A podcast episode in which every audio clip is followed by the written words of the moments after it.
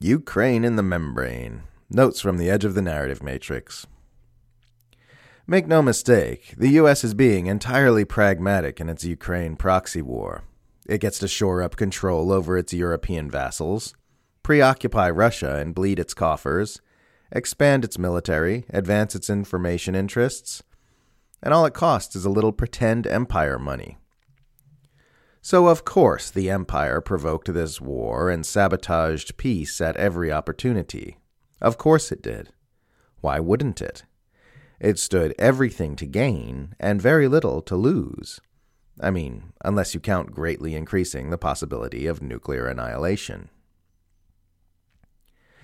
Empire apologists constantly comparing mounting tensions with Russia and China to the beginning of World War II wouldn't be as much of a problem if our entire civilization hadn't been propagandized for generations into believing World War II was awesome and good. Our deliberately reinforced cultural fascination with that war now has everyone saying, that bad government is Hitler, and we're the good guys who are fighting Hitler, and we need to go fight Hitler as soon as possible. World War II was the single worst thing that has ever happened, period. It is only because of mountains of propaganda that comparisons to the lead up to World War II don't have everyone saying, okay, well, let's ramp up diplomacy, de escalation, and detente to make sure that never happens again. Imagine being such a pathetic, limp dicked cuck that of all the problems in the world, you choose to spend your time shrieking about communism and wokeness. Western rightists are freaking out more and more about communism. We're no closer to communism than we were 30 years ago.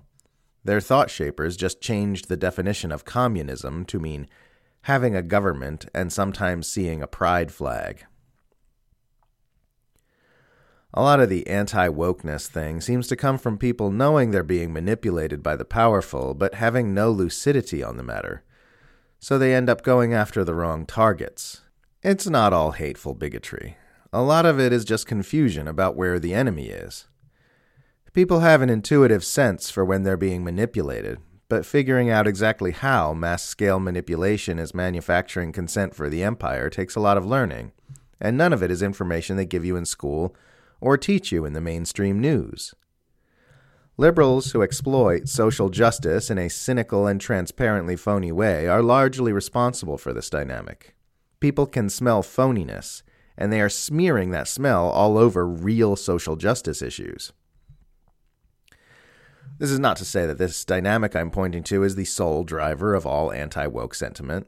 A lot of it is just garden variety prejudice and hate.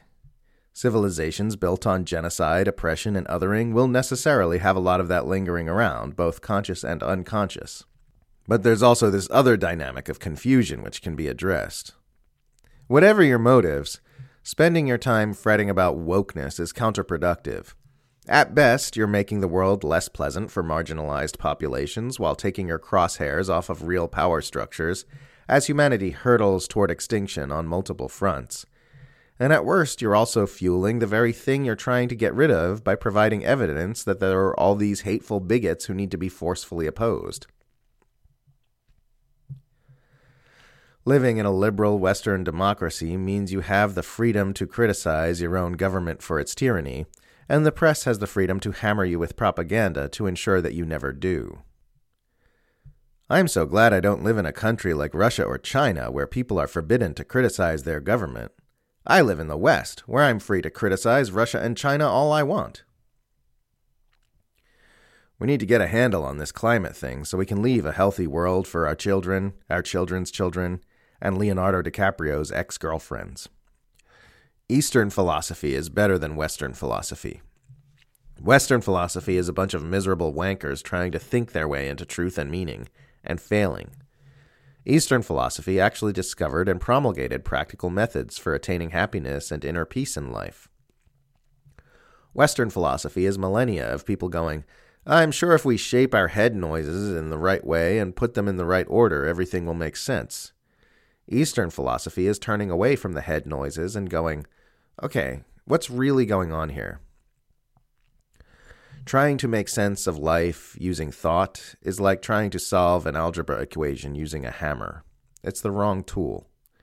Eastern philosophy discovered this thousands of years ago and set about creating and distributing the proper tools, while the West kept hammering away at the textbook.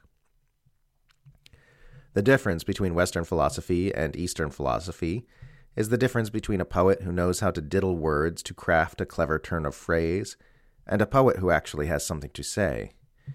The East plunged to the depths, while the West bobbed on the surface.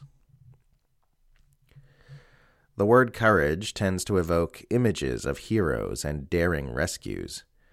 But in real life, courageous people mostly use that attribute for confronting uncomfortable truths within themselves.